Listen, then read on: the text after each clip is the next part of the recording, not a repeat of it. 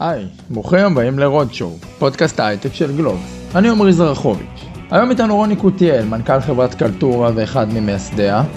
איך החברה שעוסקת בעולם הוידאו הארגוני נהנית מהקורונה, והאם הוא מרגיש שהיא פספסה את השוק הענק של זום. מה הוא למד מהשבטים אותם פגש במסעות בעולם, והאם החברה עומדת לצאת להנפקה, או אולי דווקא להימכר.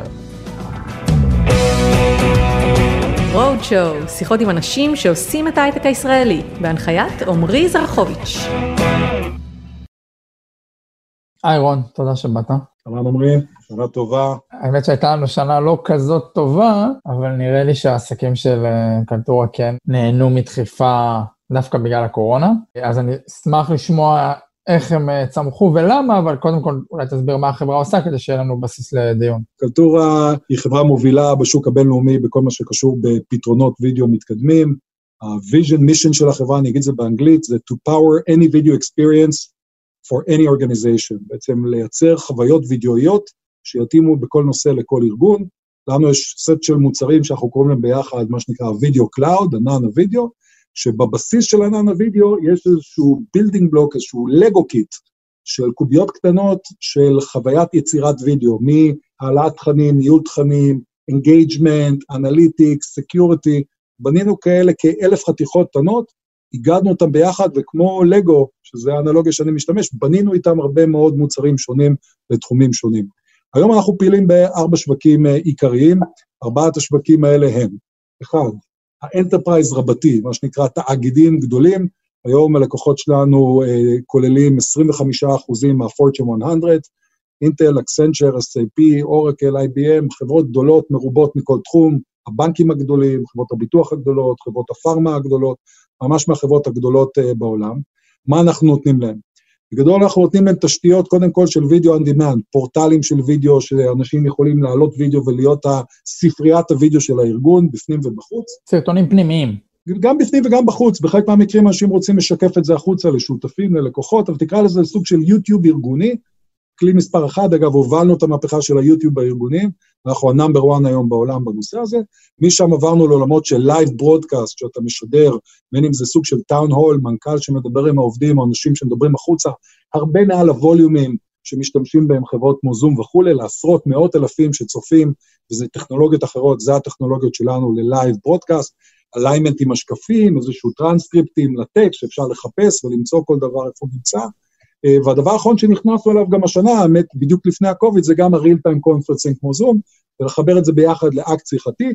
הכוח של החברה זה שאנחנו מאגדים את כולם ביחד לחוויה שיש לה גם on demand, גם live וגם real time, ובגלל כל החיבורים שלנו, API'ים, מייצרים חוויות שהן לא מטרה אלא אמצעי.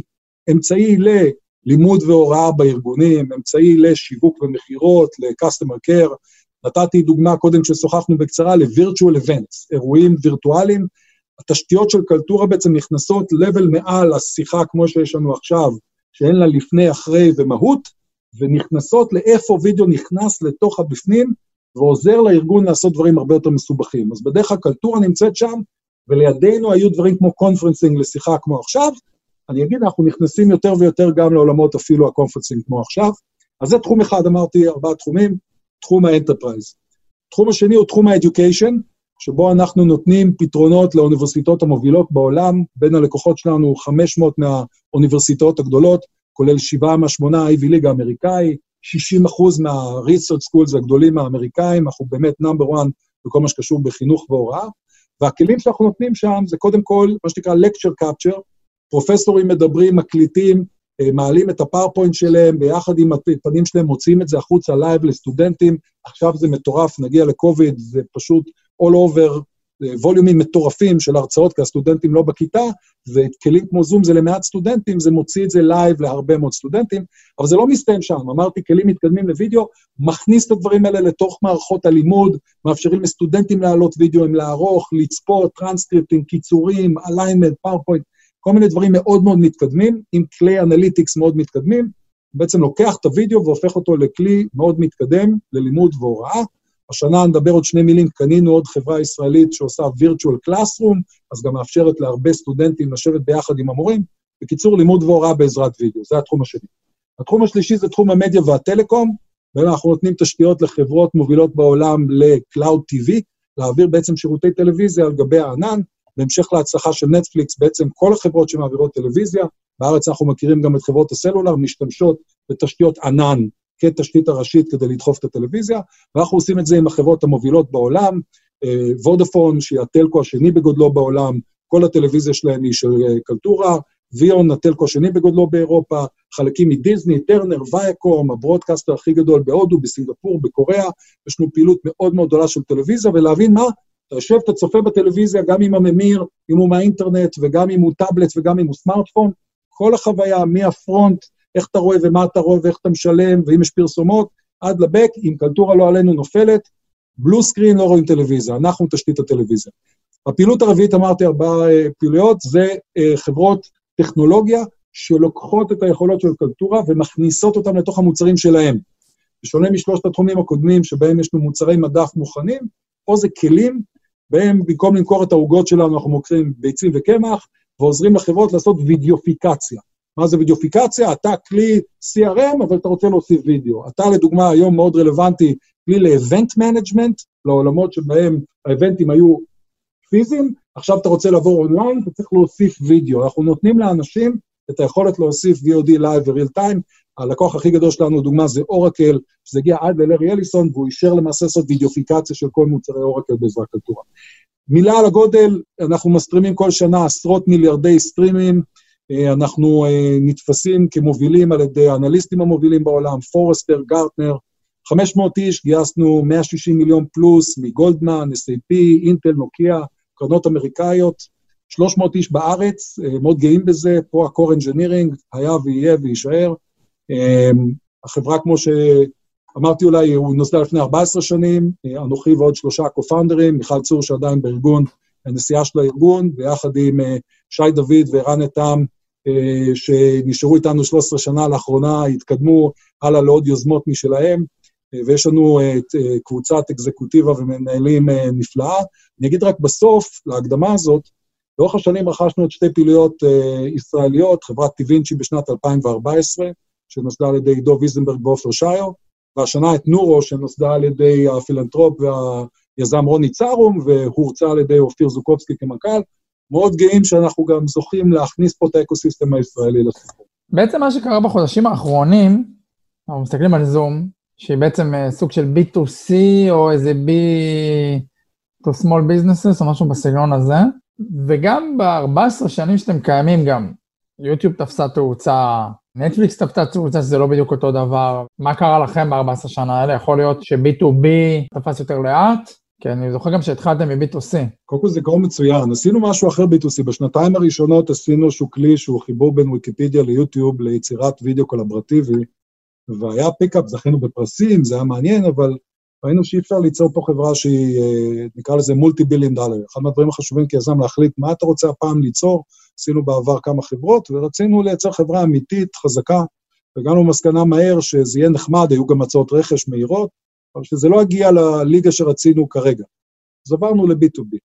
אבל אני אגיד בעולם ה-B2B, המהפכה הזאת לוקחת קצת יותר זמן, כי בעצם מה הסיפור של זום ואחרים? בעולם ה consumer יש את יוטיוב, וזה היה ברור, ובעולם ה conferencing היו כל השנים כלי conferencing מובילים. בסדר? אם זה היה סקייפ, ואחרי זה וובקס, ואחר כך בלו ג'ינס, ובסוף זום, והם שיפרו את הדבר הזה, אבל המטרה היא לעשות שיחה לא מאוד שונה ממה שאנחנו עושים עכשיו. יותר נחמד, יותר נעים, יותר מהיר, יותר נוח, על מובייל, בוודאי בתקופת הקוביד קריטי, אבל הרעיון לא השתנה בצורה משמעותית.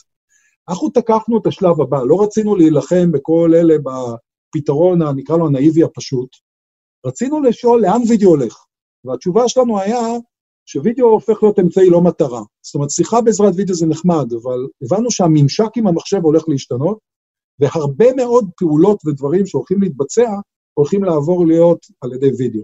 לימוד, הוראה, שיווק, מכירות, telemedicine, telebanking, video surveillance, הכל עובר לאינטרנט, ב cloud, על mobile devices ווידאו.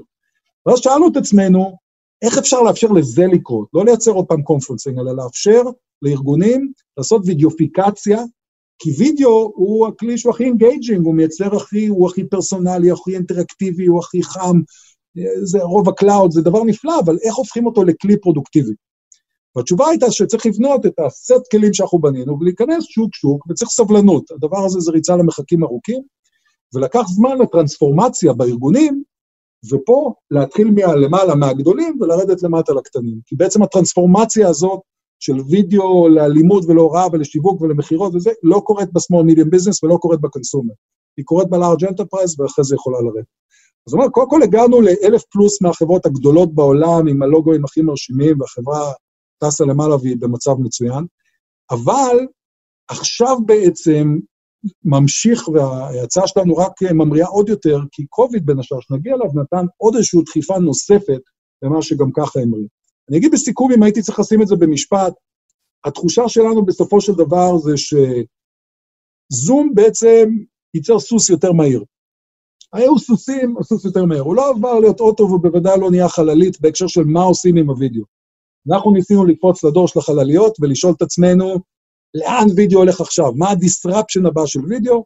מי שקופץ מסוס לחללית לוקח זמן, ואנחנו לא היינו בלחץ זמנים, באנו לבנות משהו גדול, מוצלח, יסודי, ואנחנו דבקים בזה לאורך השנים. אני רוצה להתעכב על זה, אבל בסוף זום זה, זה סיפור מסקרן מאוד. בסוף זום, אתה יודע, יש משהו, אני תמיד אומר, תמיד, בחודשים האחרונים אני תמיד טועה, ההייטק הכיר את השיחות ועידה האלה, את השיחות מרחוק, נכון? לא, לא צריך את הקוביד בשביל זה. ועדיין אני לא חושב שההייטק הפנים עד הסוף את המהפכה הפוטנציאלית, נכון? עובדה שלא עברו לעבוד מרחוק, והיום כן מדברים על לעבוד מרחוק. ויש משהו ב...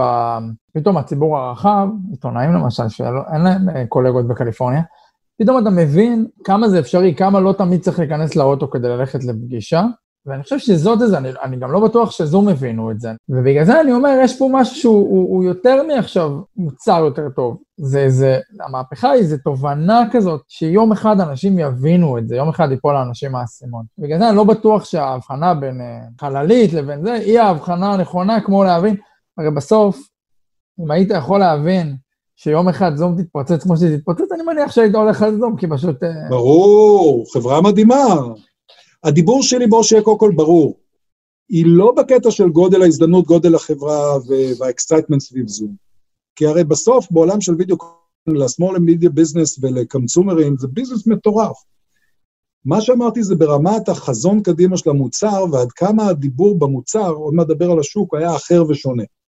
כי בעצם video conferencing, החברה הישראלית Vidyo, היו, היו הרבה חברות video conferencing, הם עשו את זה יותר טוב, והם עשו את זה הרבה יותר טוב, אבל באמת מה ששינה זה בעיקר ה-underlying של העולם, לא של זום, שהיה בפרפקט טיימינג, ואני שמח שהוא גם קרה. העולם השתנה כי גם כששיווקו טלפונים בפעם הראשונה, אלכסנדר גרם בל והבל קמפני, היו פרסומות, reach out and touch someone. ניסו לשכנע, ואנשים הסקפטיים אמרו, למה שאני ארצה לדבר עם מישהו במקום לראות אותו ולפגוש אותו? הייתי צריך להסביר למה טלפון קווי יש לו ערך. יש חסמים פסיכולוגיים, שעד שאתה לא מגיע למצב שאתה חייב להשתמש בהם, אתה לא עובר את החסמים. אני חושב שהחסם הפסיכולוגי של video conferencing שנוצר מצורך, ו-necessity is the father of all invention, מי כמונו בארץ הצבי יודעים את זה עם הצורך שלנו להמציא דברים בעולם ה security וה defense, שבסוף נזרקים לדבר הזה ופתאום יוצאים, דברים טובים. העולם פתאום מבין את זה, ומבין שאין טעם לטוס לשאוף יוניש כדור הארץ או לזהם את כדור הארץ עם נסיעות מקרוב, ואם במילא לא נוגעים באנשים אפשר לדבר איתם ולגעת להם בלב בלי לגעת בהם פיזית, מצוין. הדבר הזה קורה, אני לא אקטין את ה revolution הזה, אני שמח עליו, אנחנו חלק ממנו, וזום היא חברה פנומנלית. ההערה שלי היא, שבשונה ממה שלאורך השנים הבינו שאפשר לעשות שיחות וידאו, וזה היה evolution, לא revolution, השאלה הבאה זה מה קורה עם וידאו אחרי שיחות הוידאו. והתשובה היא שווידאו נהיה חלק מכל ההתממשקות שלנו עם המחשב, הרבה מעל לשיחות. וידאו נהיה הכלי החדש בו אנחנו מנהלים כל דבר. בו אנחנו למדים, בו אנחנו משווקים, בו אנחנו עושים ספורט וכולי. אבל ניקח את הנושא של לימוד. למה אנשים כל כך הרגישו לא נוח עם לימוד מלרחוק? למרות שיש זום. כי הכלי הזה כרגע מעתיק את החוויה של הכיתה עם video conferencing, אבל לא בנוי ספציפית להרחיב ולשפר את חוויית הלמידה. לכן אני מדבר במושגים של סוס יותר מהיר versus חללית.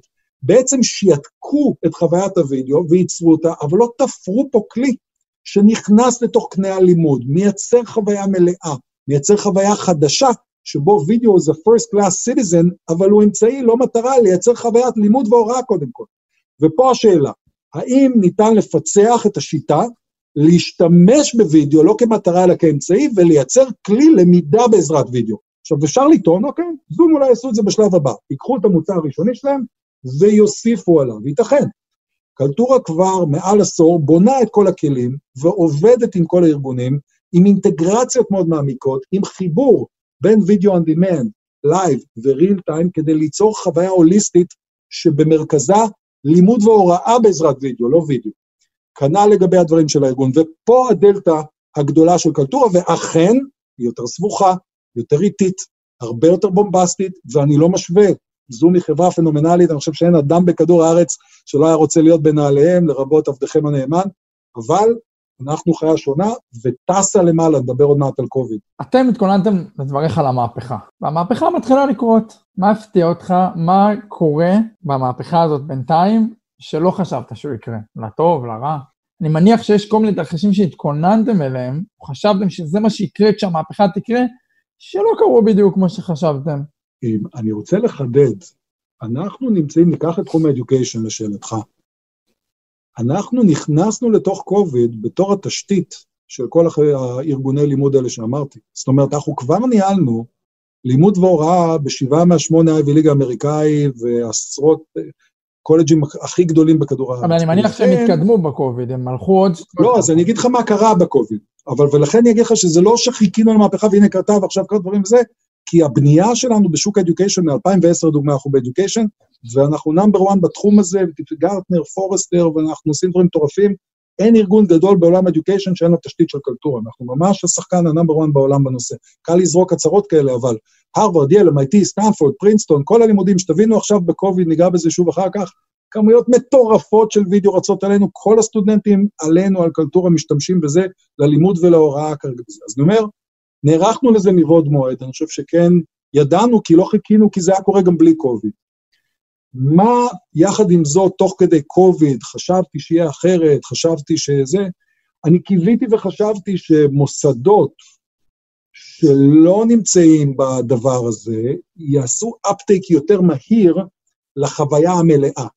מה זה חוויה מלאה? לא יקנו סוס, אלא יקנו מכונית. עכשיו, זה קורה, אבל האמנתי שאנשים יהיו יותר אג'ילים וייתנו מענה. ניקח דוגמה, אפשר להסתכל בארץ או בחו"ל על, על מה קורה במשרדי חינוך או מה קורה בעולם, והאם החינוך כרגע הוא פרפקט או לא. התשובה היא שלמרות שזה היה במרץ ועכשיו זה ספטמבר וכולי, עדיין יש גלגלי המהפכה המתגלגלים לאט, וגם אם יש טכנולוגיה ויכולת ואפשרות, זה לא עד כדי כך מהיר. האם זה פי שתיים, פי שלוש מהיר ממה שזה היה בעבר? כן. האם זה ימשיך ויקרה בחודשים שלפנינו ובשנים שלפנינו? בוודאי. האם החינוך יראה שונה לחלוטין תוך כמה שנים, גם אחרי שקוביד יעבור, כי הבינו שיש לזה ערך? בוודאי. אבל האם קיוויתי שהקצבים של ההייטק הם הקצבים שגם יחולו על שאר הארגונים, ונוכל לעשות שינויים מהר כדי שהעולם יטוס קדימה וייתן מענה יותר מהיר? זה תמיד מופתעים, אבל uh, ביל גייטס אמר לפני הרבה שנים, people overestimate what they could do in a year and underestimate what could be done in 10 years. אז אני אגיד, גם בנושא הזה, סבלנות וזה מגיע, זה קורה בגדול וזה ממריא, ואני בטוח שהעולם יהיה פשוט מקום טוב יותר, כי זה באמת יותר יעיל, יותר נכון, יותר בריא, יותר מדויק, ואפילו לכוכב שלנו, שכל כך uh, עייף מאיך שאנחנו מתייחסים אליו, מאוד מאוד עוזר לו. המהפכה הזאת, או בוא נגיד, uh... כל הלימוד הזה מרחוק ולנהל את הוידאו וכו', בסוף אנשים הולכים לאקדמיה לא רק בשביל ללמוד מרחוק, נכון? הם הולכים גם כדי לראות את הסטודנט שלידם, לשבת איתו על הדשא ולקשקש איתו על אה, פילוסופיה וכו', הם הולכים כדי לדבר עם המרצה ואולי אפילו לראות אותו אחרי הלימודים.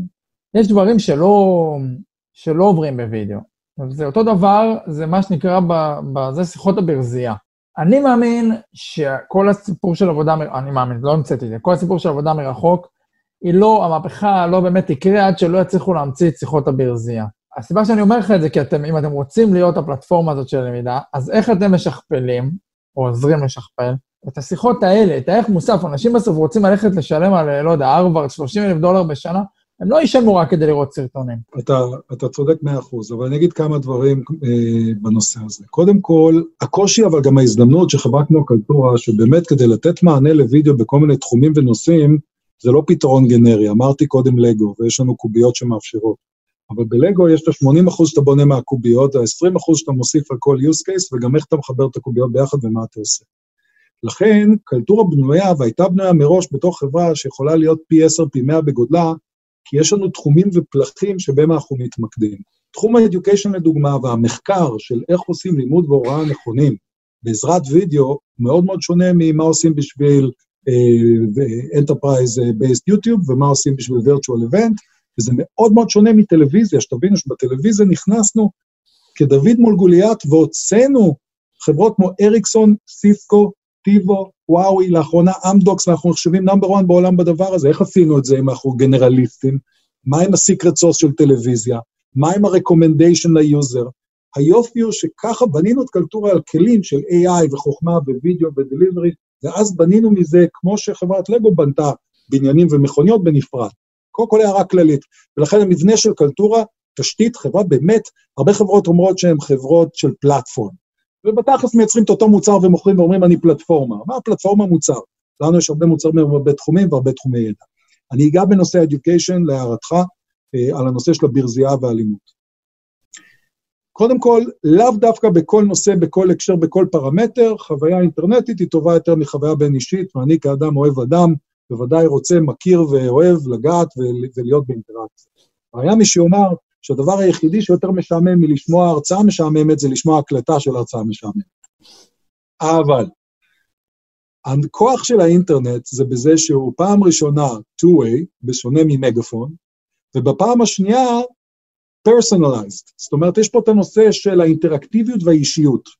ולכן כשאתה חווה את מה שאתה חווה, במקום להיות בחוויה הפיזית שבה אתה שומע אותו דבר לכולם ואין את הבין אישיות, אתה יורד למה שאתה רוצה, לחלק בהרצאה, ואתה עושה search ואתה מוצא, ואתה עוצר ואתה רץ, ואתה נכנס לדברים. ועם האינטרנט, ופה גם הדימוי שקודם אמרתי על חללית מול סוס, שהכוח של האינטרנט הוא לייצר חוויה שונה ללימוד.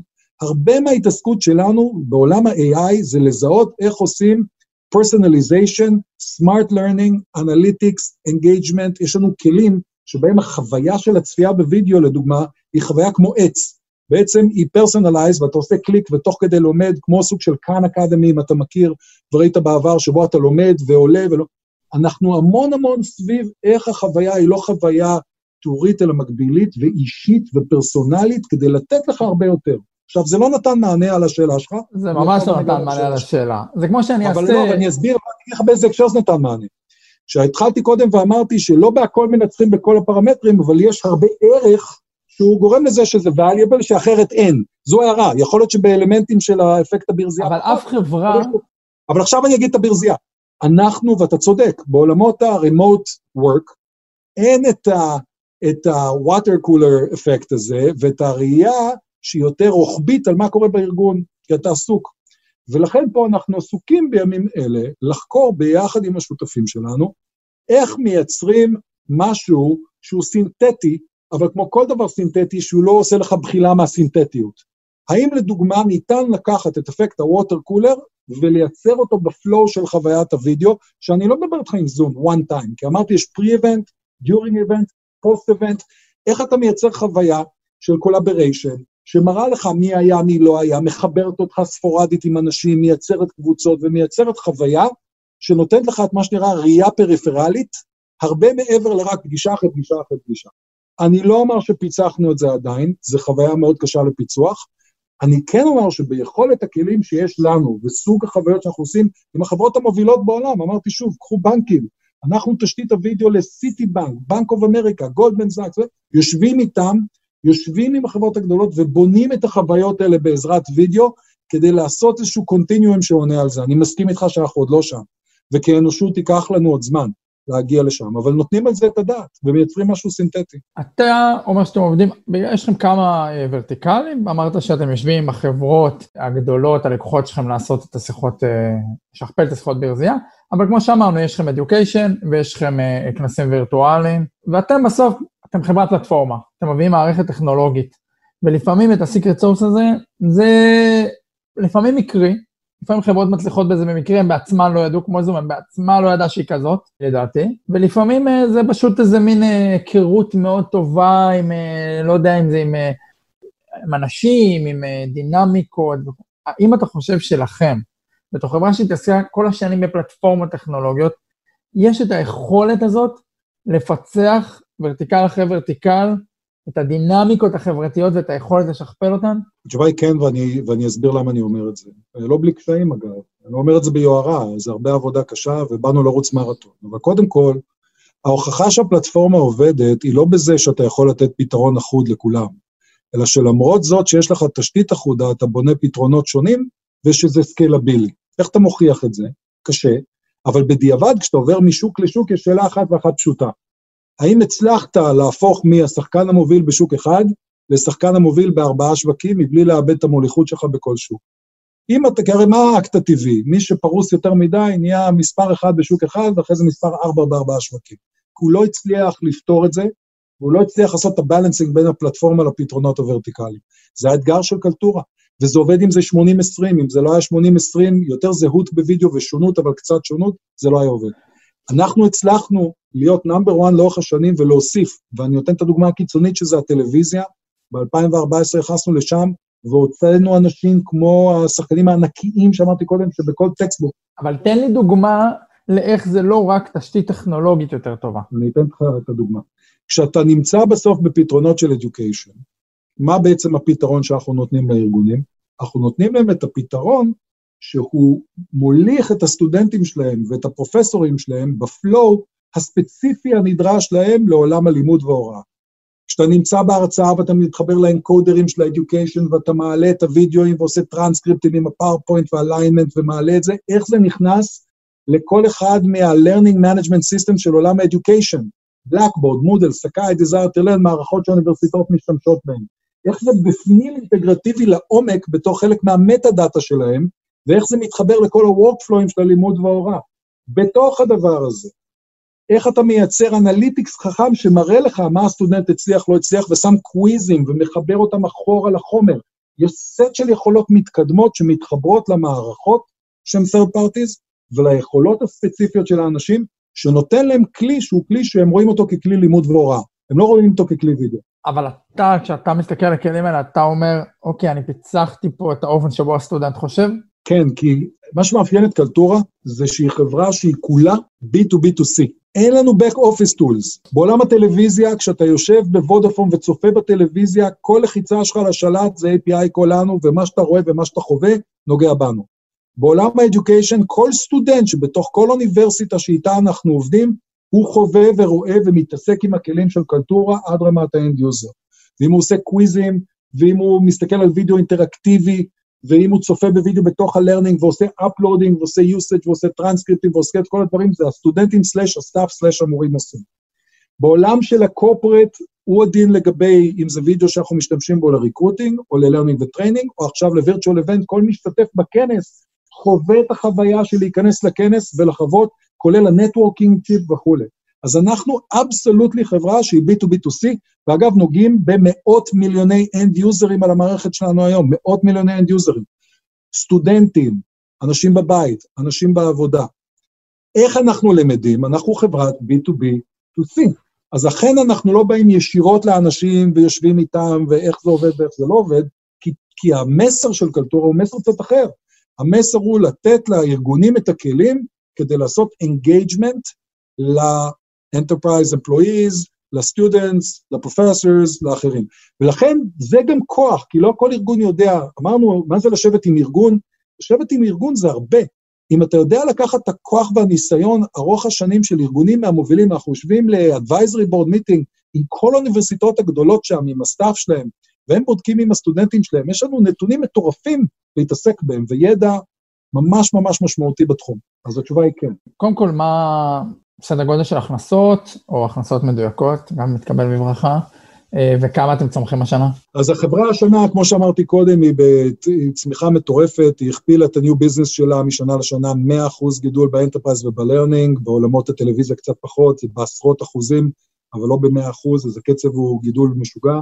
מבחינת הכנסות, אנחנו לא יורדים לדיוק של הריפורטינג, זה מעל 100 מיליון דולר, זה אני יכול להגיד לך, אז ככה שמבחינת כמות הספרות, אה, החברה היא אה, לא קטנה כבר. אתם עוקפים את התחזיות? כן, השנה עקפנו את התחזיות לגמרי. אבל אני גם אגיד רווחית, תראו, זה דבר לא קל. אנחנו כשנכנסנו לעולם הטלוויזיה לפני כמה שנים, לקחנו הימור גדול ועשינו צלילה כדי לבנות הרבה דברים, ועוד פעם תשתיות, ועוד פעם engineering, ועוד פעם כניסה, כי אמרתי, כל תחום יש בו מן העולם ומלואו, ולמרות שזו פלטפורמה אחידה, ועכשיו אחרי מספר שנים החברה חזרה להיות רווחית. המודל שלנו, אפרופו גם B2B ו-Large Enterprise, הוא לא להוציא כסף עד ש... ולראות מה קורה, היא גם business, שגם אם הוא נכנס להוצאות, הוא חוזר אחר כך ונהיה רווחי. אז החברה רווחית, גודלת מהר מאוד, מעל 100 מיליון דולר, אה, והיא, והיא במקום סופר סופר מעניין.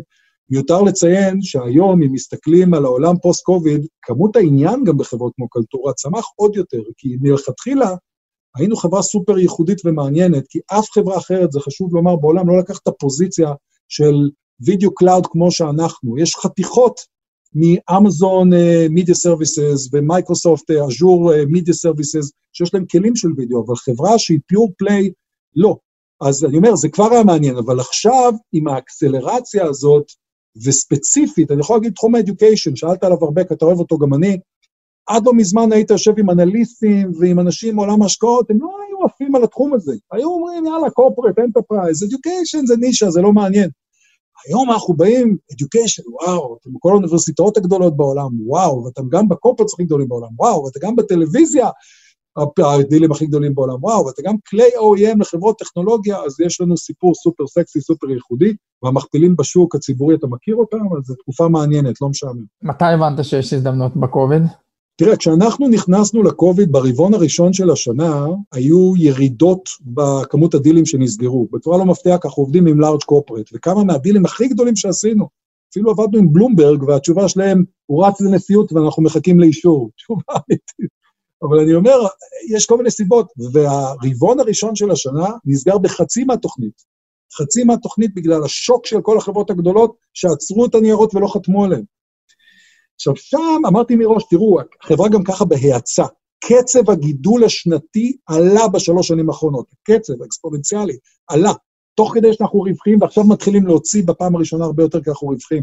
אבל בלי קשר לזה, הגענו לרבעון הראשון, ואמרתי, וואו, בתור מי שכבר ניהל חברות כמנכ"ל גם ב-2000 וגם ב-2008, והחוק של להגיב מהר ולהיזהר מהר, נכנסנו למאוד זהירות. אמרנו, לא ברור לאן העולם הולך, ההיגיון אומר וידאו, המחלה, קוביד אומר וידאו, העולם במילא ממשיך כיוון וידאו, אבל לא ברור פה לאיזה צונאמי אנחנו נכנסים, אז היו נקודות של זהירות במהלך מרץ.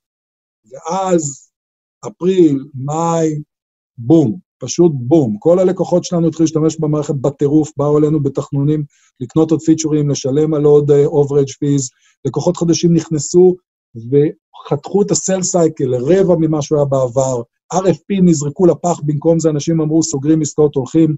חברות טכנולוגיה, שקודם לא חשבו להוסיף וידאו, אמרו, חייבים להוסיף וידאו לתוך הארסנל שלנו. אז אני אגיד, הדבר הזה קרה מהר מאוד. באפריל היה ברור שיש פה שינוי, יוני סגרנו רבעון שיא בהיסטוריה של קלטורה, ועדיין אמרתי לחברים, אפרופו ביציאה מהתנאים, נכנסנו בזהירות, אנחנו טסים, אנחנו לא יוצאים מהר, צריכים לראות מה קורה, עכשיו אנחנו סוגרים את הרבעון, רבעון שיא ביחס לרבעון השני. בעצם הוקמתם ב-2006, סוף 2006? ב-2006, כן.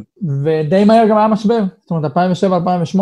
כמה החברה הייתה בסכנה אז? לא הייתה בסכנה, אבל למרות שאתה יודע, יזם כל החיים מרגיש שהוא בסכנה, רץ קדימה ובורח מהשדים ומכולם, ומרגיש שכולם רודפים אחריך. צריך להיות קצת פרנואיד כדי להיות uh, יזם. תגיד, מה מצבכם הפיננסי עכשיו? חברה רווחית, לחברה יש מזומנים, החברה גודלת, זה אמרנו, אבל מאיצה וגודלת מהר. מתי גייסתם? 2016.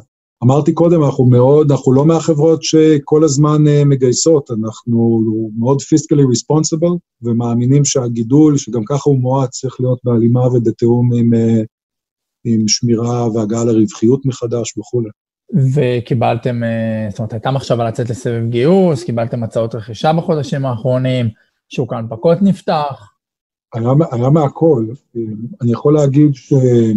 קודם כל, לאורך השנים היו כמה וכמה הצעות, ואחד מהדברים שאני סך הכל גאה בהם, זה שאנחנו האמנו שאפשר לבנות פה משהו מאוד מאוד גדול, לא רק גדול, והמשכנו בדרכנו, והחברה תמיד גדלה ותמיד התפתחה ומאיצה, זה טוב. אני חושב בתקופה האחרונה יש הרבה הזדמנויות והרבה אפשרויות, נגיד שהחברה היא בגודל ובפרמטרים שהם לחלוטין רלוונטיים לכל אופציה אה, שמנית, ואנחנו עכשיו שוקלים ברצינות את כל הכיוונים. כולל רכישה? כולל להימכר?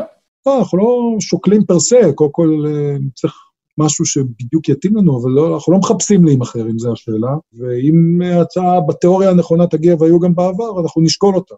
אבל אני יכול להגיד שהחברה, אחרי שהיא גם אה, חזרה לרווחיות ומאיצה וכולי, היא...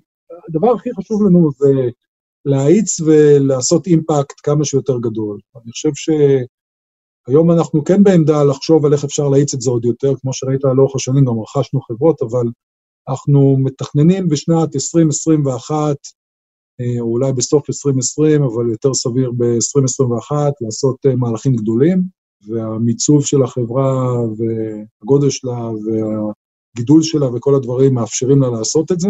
מה זה מהלכים גדולים? אנחנו כולנו יודעים איזה סוגי דברים ניתן לעשות, והם כולם נשקלים בצורה מאוד מאוד רצינית, אבל אני חושב שלגדול אנ-אורגנית יש הרבה דרכים, או על ידי גיוסים פרטיים ציבוריים, או על ידי רכישות גדולות, מיזוגים גדולים, אנחנו החברה היא במצב מאוד טוב, והיכולת לעשות אימפקט הוא שם יותר מתמיד, וה-unit economics, כל פרמטרים, מסתכלים על הפרמטרים הפנימיים של החברה, שכמו שמסתכלים מסתכלים על חברות SaaS, הם מצוינים, אז, אז החברה בריאה מאוד, מעניינת מאוד, שונה, אחרת, אה, מאוד טיימלי, ולכן, אה, וכן עכשיו גם חזרה להיות רווחית אחרי כמה שנים שחיכינו לזה, אז אנחנו עכשיו שוקלים מאוד מאוד ברצינות אה, כיוונים של acceleration מהותית ל business. ואגב, אני אגיד במילה מוסגרת, מגייסים, מגייסים, מגייסים.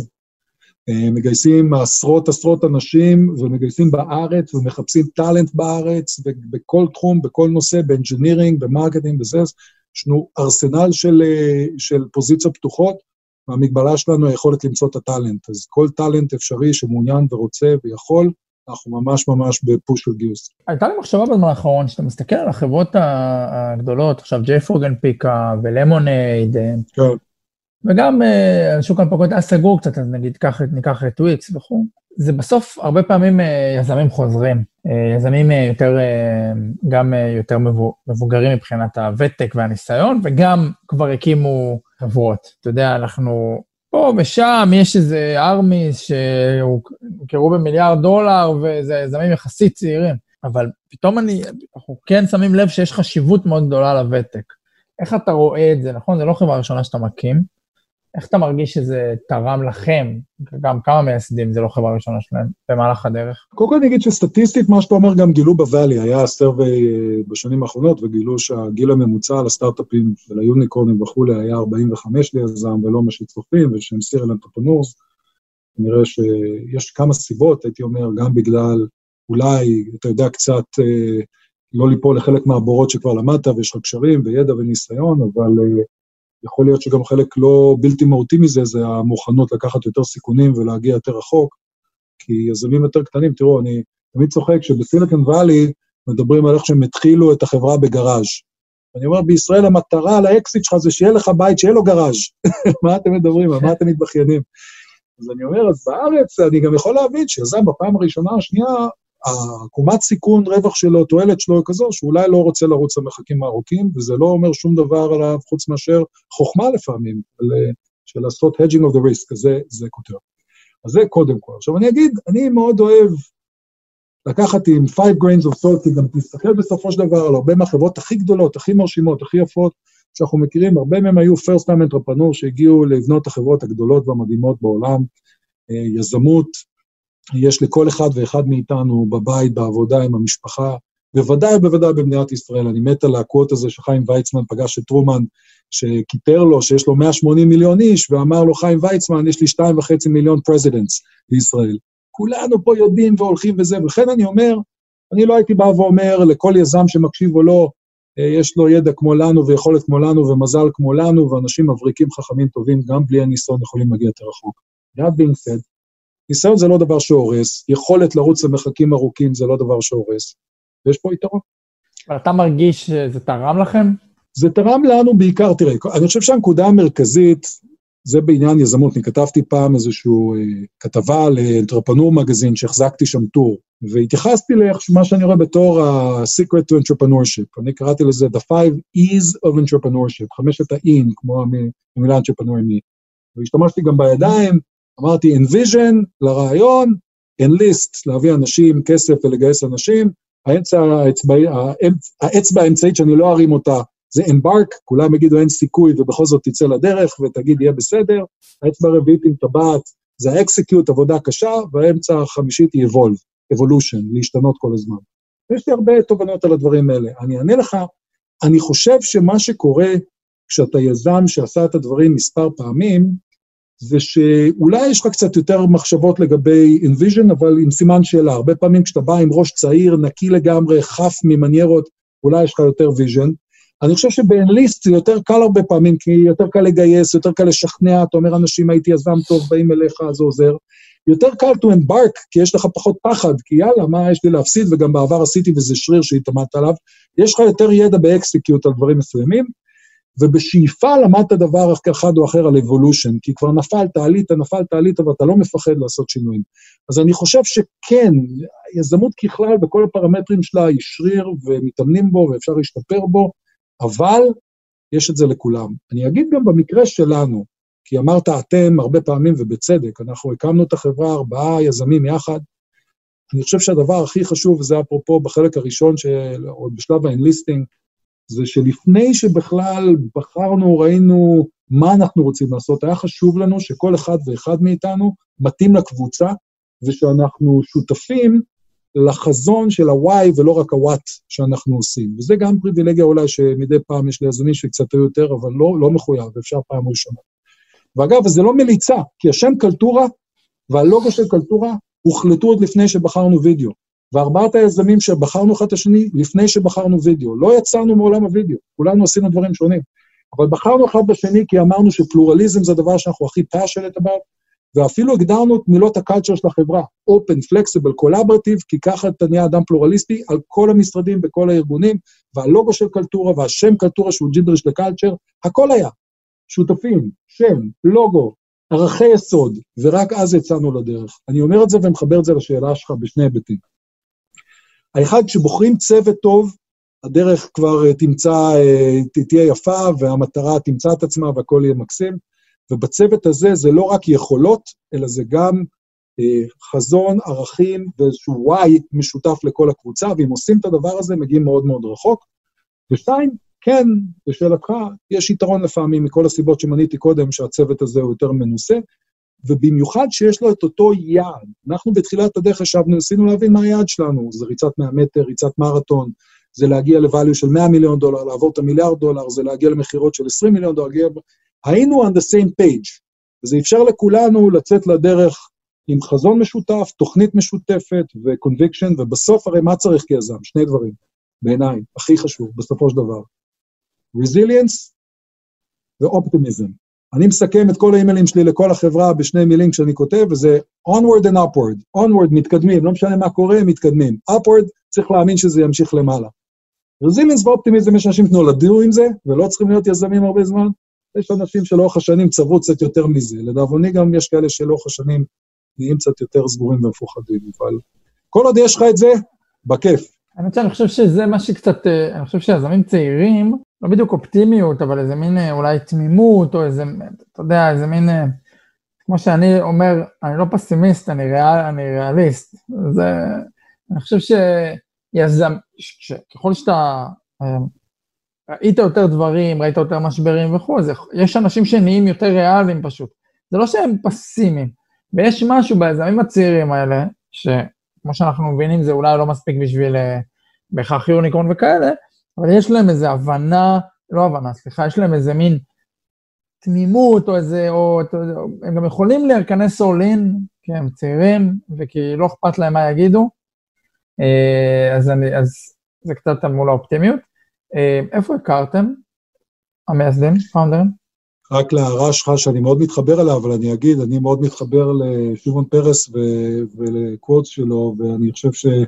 הוא דיבר על איך אה, אופטימיים ופסימיים מתים אותו דבר, הוא מעדיף להיות אופטימי, אבל uh, ככלל, אני חושב שצריך שה... קצת תמימות, וצריך, הוא גם אמר עוד משפט, שהוא אומר, You're not as old as your age, you're as young as your dreams. צריך קצת את החלומות האלה, אני מסכים איתך שהראש צריך להיות בעננים, אבל רגליים ברצפה, והגוף צריך להיות מחובר. כי אחרת אתה בבעיה בשלושת הדברים האלה. אבל, אבל אני חושב שראש מעניינים זה דבר שהוא גם טוב. איך הכרנו? אמ, שי ואנוכי, חברי ילדות, אה, הכרנו בארצות הברית אה, בסוף אה, תיכון, ונהיינו חברים מאוד מאוד קרובים לאורך השנים, דרכנו השתלבו, כשלמעשה הקמתי את החברה הראשונה, הוא היה הראשון שהצטרף אליי לעזור להקים את החברה, ואנחנו הרבה מאוד שנים ביחד. הוא סיים את הדוקטורט שלו בקורנל ואת הפוסט-דוק ב-Yale, ושם פגש את מיכל בתוכנית ב-Yale, מיכל אה, בדיוק אה, מכרה את החברה של סאיוטה ביחד עם נפתלי בנט ושאר הקבוצה, אה, והיא התפנתה.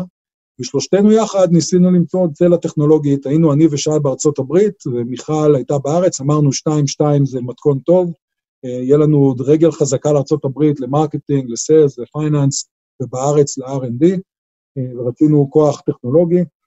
ופנינו uh, לכמה מכירים uh, ולשאול אותם מי הכי חזק בארץ, והאצבעות הופנו לערן איתם, שהיה מראשוני ICQ, ולימים אפילו הוגדר כ-co-founder שם, uh, והיה באמת תותח סופר רציני, וארבעתנו יצאנו לדרך. אז אני ושי הכרנו הרבה לפני, מיכל ושי הכירו קצת לפני, וערן הכרנו במהלך. אני יכול להגיד שהיינו ארבעתנו יחד 13 שנה, תענוג, כיף גדול, עבודה משותפת עם כבוד הדדי וגם אתגור הדדי.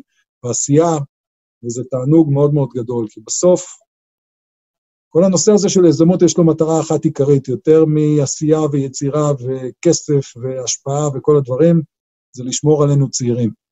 הדבר הזה שומר אותנו בבראשית, שומר אותנו באקסלרציה אינסופית מכלום למשהו, וכשאתה עושה את זה עם אנשים שאתה נהנה מהם ומוסיפים לאנרגיה הזאת, אתה פשוט אה, שותה מכד הצעירות לנצח, סם החיים. אתה יודע, הקשבתי פודקאסט אחר שלך וסיפרת שם על אה, הטיולים שלך מסביב לעולם, ושהיית עם אה, שבטים, אני לא זוכר איפה אני מודה. פאפה ניו גיני, נכון, עם שבטים. ואז אה, טעיתי על השינוי אחד, בוא נגיד זה, נקרא לזה ככה. ועל בוא נגיד, יש משהו בחברות הייטק שהוא נורא מיושב, למרות שזה לא איזה פיננסים, אבל בסוף אתה מנכ"ל של חברה ששווה מאות מיליון דולרים, או אנחנו יוניקון, אני לא דיברנו על זה בכלל, ופתאום אמרתי, האם הדבר הזה עונה על הצורך, על ההרפתקנות, אה, על מה שאתה מחפש בחיים, או שאולי עברת איזה שינוי כי תעשיית ההייטק אישרה אותך? שאלה ממש טובה. תראה, קודם כל אני מאמין שכמו שאמרתי קודם, שכל אדם הוא יזם, אה, ויש מה שנקרא entrepreneurship, ויש גם intrapreneurship, שאתה יכול להיות יזם בתוך ארגון, אני לא חושב שאתה צריך נססרלי ליזום מחדש על ידי זה שאתה מקים כל פעם ארגון חדש. אני אגיד, אני בילדותי פשוט עברתי הרבה מסגרות, עד אה, גיל, אה, אפילו הייתי אוניברסיטה לפני צבא, והחלפתי שבע מקומות פעמיים בחו"ל, אז נהייתי חתול שכל הזמן זז, וכל הזמן תזזיתי. מה שעוזר לך תמיד ליפול על הרגליים ולהתאים את עצמך לסיטואציות, ואולי בהרבה היבטים להיות קצת יזם. אז בהקשר הזה, אפשר לטעון שאולי קשה לרוץ למרחקים ארוכים. בצבא הייתי שמונה שנים, אה, וזה כבר אה, לג ארוך. הייתי טייס מסוקים בחיל האוויר, אה, אז קשה להגיד שזה היה תזזיתי במיוחד, וזה נשאר פן מאוד חשוב בחיי, ואני יכול להגיד שלאחר מכן, כשהלכתי לעולם היזמי, החשיבה שלי הייתה להיות כל הזמן בבראשית ולא משנה איפה. כי אני זיהיתי על עצמי, אדם צריך לזהות על עצמו מה הדברים שהוא אוהב, אני זיהיתי על עצמי שני דברים שהם מרכיבים את מה שחשוב לי. מעבר לאנשים שסביבך, ושזה יותר כמובן חשוב. האחד, זה להיות ביצירה, באקסלרציה. אני אוהב מהירות, אפרופו טייס, אבל אני אומר, אני אוהב דברים זזים, דברים זזים מהר, והאקסלרציה אינסופית היא מ-0 ל-1, כי שם נוצר יש מאין, וזה פשוט, זה אין אקסלרציה כמו זאת, זה rush של יצירה. הדבר השני אה, שזיהיתי שחשוב לי, זה להיות קטליסט לסינרגיה. מה הכוונה? אני הרגשתי שאני יכול ליצור לבד, אבל זה לא מעניין אותי. כיף לי להיות עם קבוצה של אנשים ולהרגיש שעם עזרה, סיוע, הכוונה, מעורבות שלי, הקבוצה מצליחה לייצר יותר ממה שהיא חשבה שהיא תוכל לייצר לבד. וזה נותן לי, זה כמו סם, זה פשוט uh, מטיס אותי, נותן לי תחושה כיפית לראות שקבוצת אנשים מוציאים יותר ממה שהם הציעו, ושאני לא במרכז המעגל, אולי קצת בצד, אבל מרווה נחת מההנאה של האנשים ומתחושת הסיפוק המשותפת. והחיבור בין שני הדברים האלה נפל בעולם היזמות הטכנולוגית. אה, להיות בראשית, להיות ביצירה, לראות עם אנשים, ליצור עם אנשים. עכשיו השאלה שנותרה זה, האם היצירה בראשית הזאת צריכה להיות כל פעם סטארט-אפ אחר, או אפשר לרוץ עם מרחקים ארוכים? אני חושב שפה הדיסוננס של חיי, ששיניתי הרבה מסגרות, ונהייתי אדם יזמי, אבל הייתי הרבה שנים בצבא. אני יכול להגיד, המקום שהכי השפיע, ואם הייתי חוזר בי או עושה משהו אחר, הקמתי משפחה בשלב קצת מאוחר בחיי. הבאתי ילדים בפעם הראשונה בשלב קצת מאוחר מחיי. אולי בגלל הרצון אה, ככה להיות תזזיתי כל הזמן. ואגב, כשהחזקתי את בתי הבכורה בידיים וכולי בכיתי ככה, אמרתי, איך לא התחלתי קודם? אז אני חושב שזה דילמת חיי, עד כמה אפשר להיות... אפשר לשאול מה זה מאוחר? אה, גיל 40 כמעט, 39, 40. אני אומר, אה, לא, לא, לא מוקדם, התחתנתי עם אשתי היקרה וזוג בנותינו המקסימות מאז, ושזה פשוט uh, ה-joy of our lives, אבל אני אומר, ה battle הזה בין האם ליזום, ליצור, לעשות, לבין האם צריך לעשות זה כל פעם במסגרת אחרת, או אפשר לייצר כל יום מבראשית את חייך, בזוגיות שלך, בחברה שלך, בחברות שלך עם אנשים. אפשר, ואפשר להיות בבראשית כל הזמן, אה, מבלי שזה בוחש, מבלי שזה הורס. חזרה ל evolution, אמרתי, האצבע החמישית. כי צריך את זה בכל ארגון, קצת להשתנות וקצת להתארגן. וזאת גם ההרפתקנות? כאילו זה מייצר את ההרפתקנות? אני חושב שזה משלב בין היין והיאנג. אני חושב שזה משלב בין הערגה ליצור, לעשות, להאיץ, לשנות, להזיז, אבל גם להתרפק על משהו שהוא קיים ויציב וארוך ומוצלח ולונג לסטינג שאתה יוצר. ואני חושב שהתחושה הזאת שאתה גם רץ מרתון, אבל בתוך המרתון עושה ספרינטים, אה, נותנת לי הנאה בין שני הדברים, כי אני חושב שאם כל אחד מהם בנפרד הייתי חש חוסר מאוד גדול בחיי. אה, ואני גם לא ממליץ עליו לאחרים, כי נכון לבנות דברים נדבך על נדבך על נדבך, אבל אני גם חושב שתוך כדי שבונים, אני חושב שכיף גם להרגיש שאתה בספרינטים ואתה יוצר את הדברים מאפס כל פעם ולא מהכל. אבל יפה שנגעת בנקודה הזאת, זה משהו מאוד uh, עמוק בתוכי.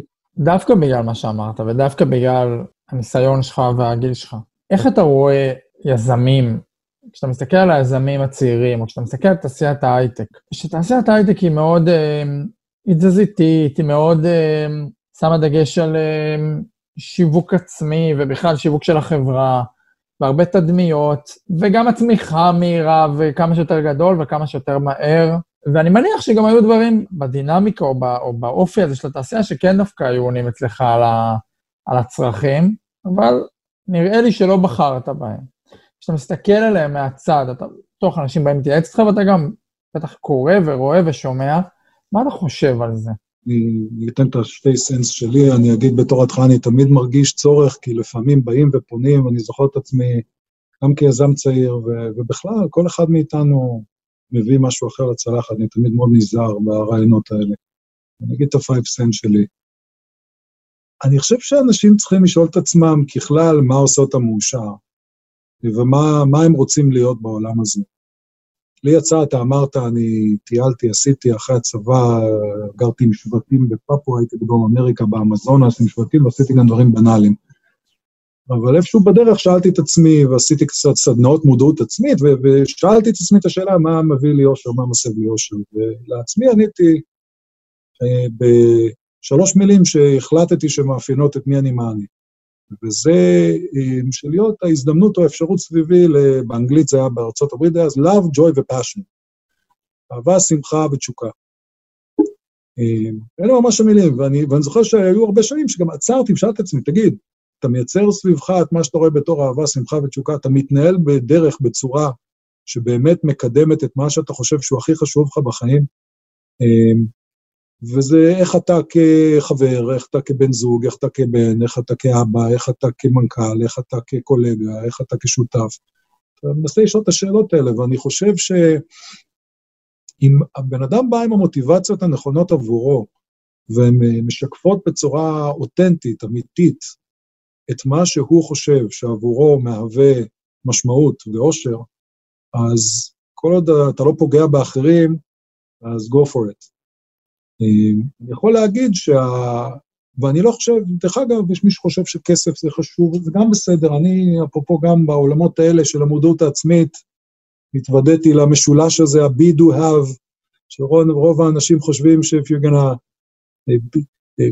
have, be, do something and have something, you're to be something, אם אתה, אתה, אתה תעבוד קשה ויהיה לך כסף, אתה תהיה מאושר, וזה לא עובד. צריך להיות קודם כל מאושר, ואז אתה תעשה את הדברים הנכונים ואולי גם יהיה לך כסף. אז אני אעשה דברים קצת אחרת, אבל אני אגיד, לי, אני פחות מתחבר ונהנה ומרגיש נוח עם להטיל צל יותר גדול ממי שאתה באמת.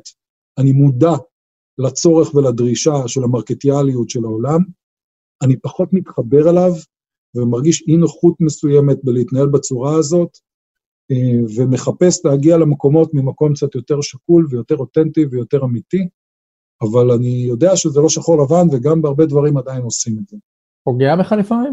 אני לא, לא נוח לי עם זה. אני, אני תמיד, ואתה יודע, כל אחד זה כבר עוד פעם פסיכולוגיה בגרוש, ולא, אולי לא מעניין את אנשים לשמוע את כל הפסיכולוגיות של כולם, בוודאי לא את שלי, אבל היה לי אבא שהיה הכי צנוע בכדור הארץ, תרם רבות לביטחון מדינת ישראל, והוא כבר לא איתנו לדאבוני, והוא היה אחד מהצנועים שבצנועים. לא דיבר על כלום אף פעם עם אף אחד על כלום. איפשהו עמוק בפנים תמיד יש לי את הקול הזה של מה אתה קופץ, חמור? שב בשקט, דע מקומך, דע את הגודל שלך, תפסיק להתרברב, אל תתקשט בנוצות לא לך. האם אני עושה את זה מדי פעם כי אני מרגיש שזה תוקף תפקידי? כן. האם האגו שלי לפעמים קופץ קדימה ולוקח מקום אה, משמעותי מדי? כן. בדרך כלל הסופר אגו שלי אחרי זה אומר, רגע, רגע, מה קרה פה? ואני מרגיש לא נוח עם זה ואני שואל את עצמי את השאלה. אבל זה הדרך שלי והמסלול שלי והאני הפנימי שלי. אני לא חושב שיש פה נכון או לא נכון, אני חושב שזה הכל לגיטימי, כל עוד לא פוגעים באחרים. כמו שאמרתי, do good and do well, אה, אבל אני חושב ש... לי ברמה האישית, אה, אני מעדיף לעשות את הדברים בצורה יותר סולידית, לתת לתוצאות לדבר קודם ולא לדיבורים ולא למילים, ולנסות אה, להיות אותנטי כמה שיותר, כי אני חושב שהסכנה בלא להיות אותנטי כלפי העולם, זה לא להיות אותנטי כלפי עצמך, וכשאתה לא אותנטי כלפי עצמך, קשה מאוד מאוד להיות מאושר. אני רחוק מלומר שמצאתי את הטריק עד הסוף איך להיות, אבל אני מנסה. אני חוזר שנייה לשבטים. קודם כל, מה זה אומר ש... שהיית עם שבטים וחייתם, וגם מה למדת מהם? תראה, אני, כש... כשאחרי שירות יחסית ארוך, שכמו הרבה מאיתנו במדינה, חווינו גם דברים יותר קשים, פחות נעימים, מעמסות נפשיות כאלה או אחרות, הייתי צריך באמת להתנקות. ומה גם שיצאתי לחלקים יותר פשוטים, ובאים בתאילנד, ואז וייטנאם שהיה מוקדם להגיע אליה, וקצת אוסטרליה וזה, אני החלטתי מראש בלוז שאני רוצה... לחוות uh, חוויות באמת אותנטיות ואמיתיות, שבהן רכוש חסר משמעות, התנהלות חסרת משמעות. הדבר היחידי שחשוב זה מי אתה ומה אתה מביא בחוש הומור שלך, בהתנהלות הבין-אישית שלך, וזהו. It's just you, the other person, and that's it. בלי מניירות ובלי כלום. וקראתי על פפואה, אה, פפואה ניו גיני, שנמצאת בחלק המזרחי של אירי אנג'אי, זה נקרא, של אינדונזיה, שזה אזור קסום, שמעט לא מטויל מאוד, ויש שם שבטים שעד לעידן המודרני, למעשה עד שנות ה-60, כל החלק ההררי לא נתקל באנשים לבנים. אז יש שם אזורים פשוט, לגמרי כולל אזורים עם קניבלים וכאלה, ועם הרבה מאוד שבטים. וטסתי לשם, טסתי לבד, אה, נכנסתי ליערות, פגשתי כמה חבר'ה, פגשתי עוד בחור ישראלי מבוגר ממני, מדהים, באמצע נוער שם, שנייה חבר. אבל אני אומר, אה, נכנסתי לבד לשבטים האלה כדי לנסות אה, לשאול את עצמי את השאלה, האם אני יכול בלי כל המנייריזם של העולם המודרני ובלי כל הקשקושים, אלא רק כבן אדם, עם מה שיש לו להציע, ומה גורם להם להיות מאושרים או לא מאושרים, או לי להיות מאושר או לא מאושר, במקום הכי פשוט. האמת שבנקודת הקיצון זה הגיע ממש להתיישב בקנו עם חבר'ה שנראים בולה בולה, לא מדברים מילה שאני מבין, חצובים כולם כמו קרוקודילים, אה, ופשוט שטנו בנהר בלי שהם הבינו מה אני עושה שם, הבאתי להם אורז, והתיישבתי להם בקנו, הם הסתכלו ככה, ו... בעצם יצאנו לדרך, והיו קרוקודילים מסביב, everywhere you could see את העיניים שלהם בלילה, ופשוט דרך הסבכים עצרנו איזושהי ביצה נפלאה שנקראת צ'מברי לייק, באמצע נהר הסיפיק, בצפון-מזרח המדינה, והצביעו על האזור של איזשהו מדהאוס כזה, בית בוץ, אה, ושם אה, ישנתי, וביליתי שם איזשהו פרק זמן. בבוקר אני יוצא ורואה איפה שכל הקרוקודילים, פתאום הילדים שיחקו במים, יש להם איזה טיימשר והסכמה ביניהם. אהבתי את הקטע הזה של אה, להיות שם, להרגיש שאני יכול להצחיק, להרגיש שאני יכול להתחבר לנפש של הבן אדם, ללב של הבן אדם, במקום הכי נקי והכי, כמו שאני אומר, אותנטי. ושאלתי את עצמי, מה אני רוצה להמשך חיי, והאם זה במקום כזה או אחר, או למטרה כזו או אחרת. אני יכול להגיד שלא הגעתי לתשובות. זה משמש אותך היום? כל דבר משמש, כל דבר שכולנו עושים הוא חלק ממי שאנחנו נמצאים. אני לא אגיד שמה שעשיתי פר סה בפפואה הוא אותו דבר, אבל בחיי עשיתי הרבה דברים לא סטנדרטיים, אה, והתחלתי, אמרתי, הייתי באוניברסיטה לפני בגיל 17, הלכתי, התגייסתי, הייתי... הלכתי לאוניברסיטה ואחרי שתי דקות החלטתי שזה לא בשבילי, למרות שהכנסת חשמל מחשבים, עזבתי, הקמתי חברה ראשונה, אחרי זה עשיתי ישר תואר שני, עשיתי פחות או יותר, כל המסלול שאי פעם עשיתי בחיי היה שונה, מוזר ואחר. כמו שאמרתי, אני פריק של זה קצת, כי אני כנראה נהנה, ואולי זה מהילדות, מהשינויים ומהתזוזות להיות בבראשית. אני חושב שאם זה איפשהו השפיע עליי, זה גם בתחושה שאין ממה לפחד, חוץ מהפחד עצמו, מה שנקרא, ולקפוץ למים תמיד, וגם לעשות דברים דרסטיים, והכול יהיה בסדר. אפשר ליהנות מהחיים, זה...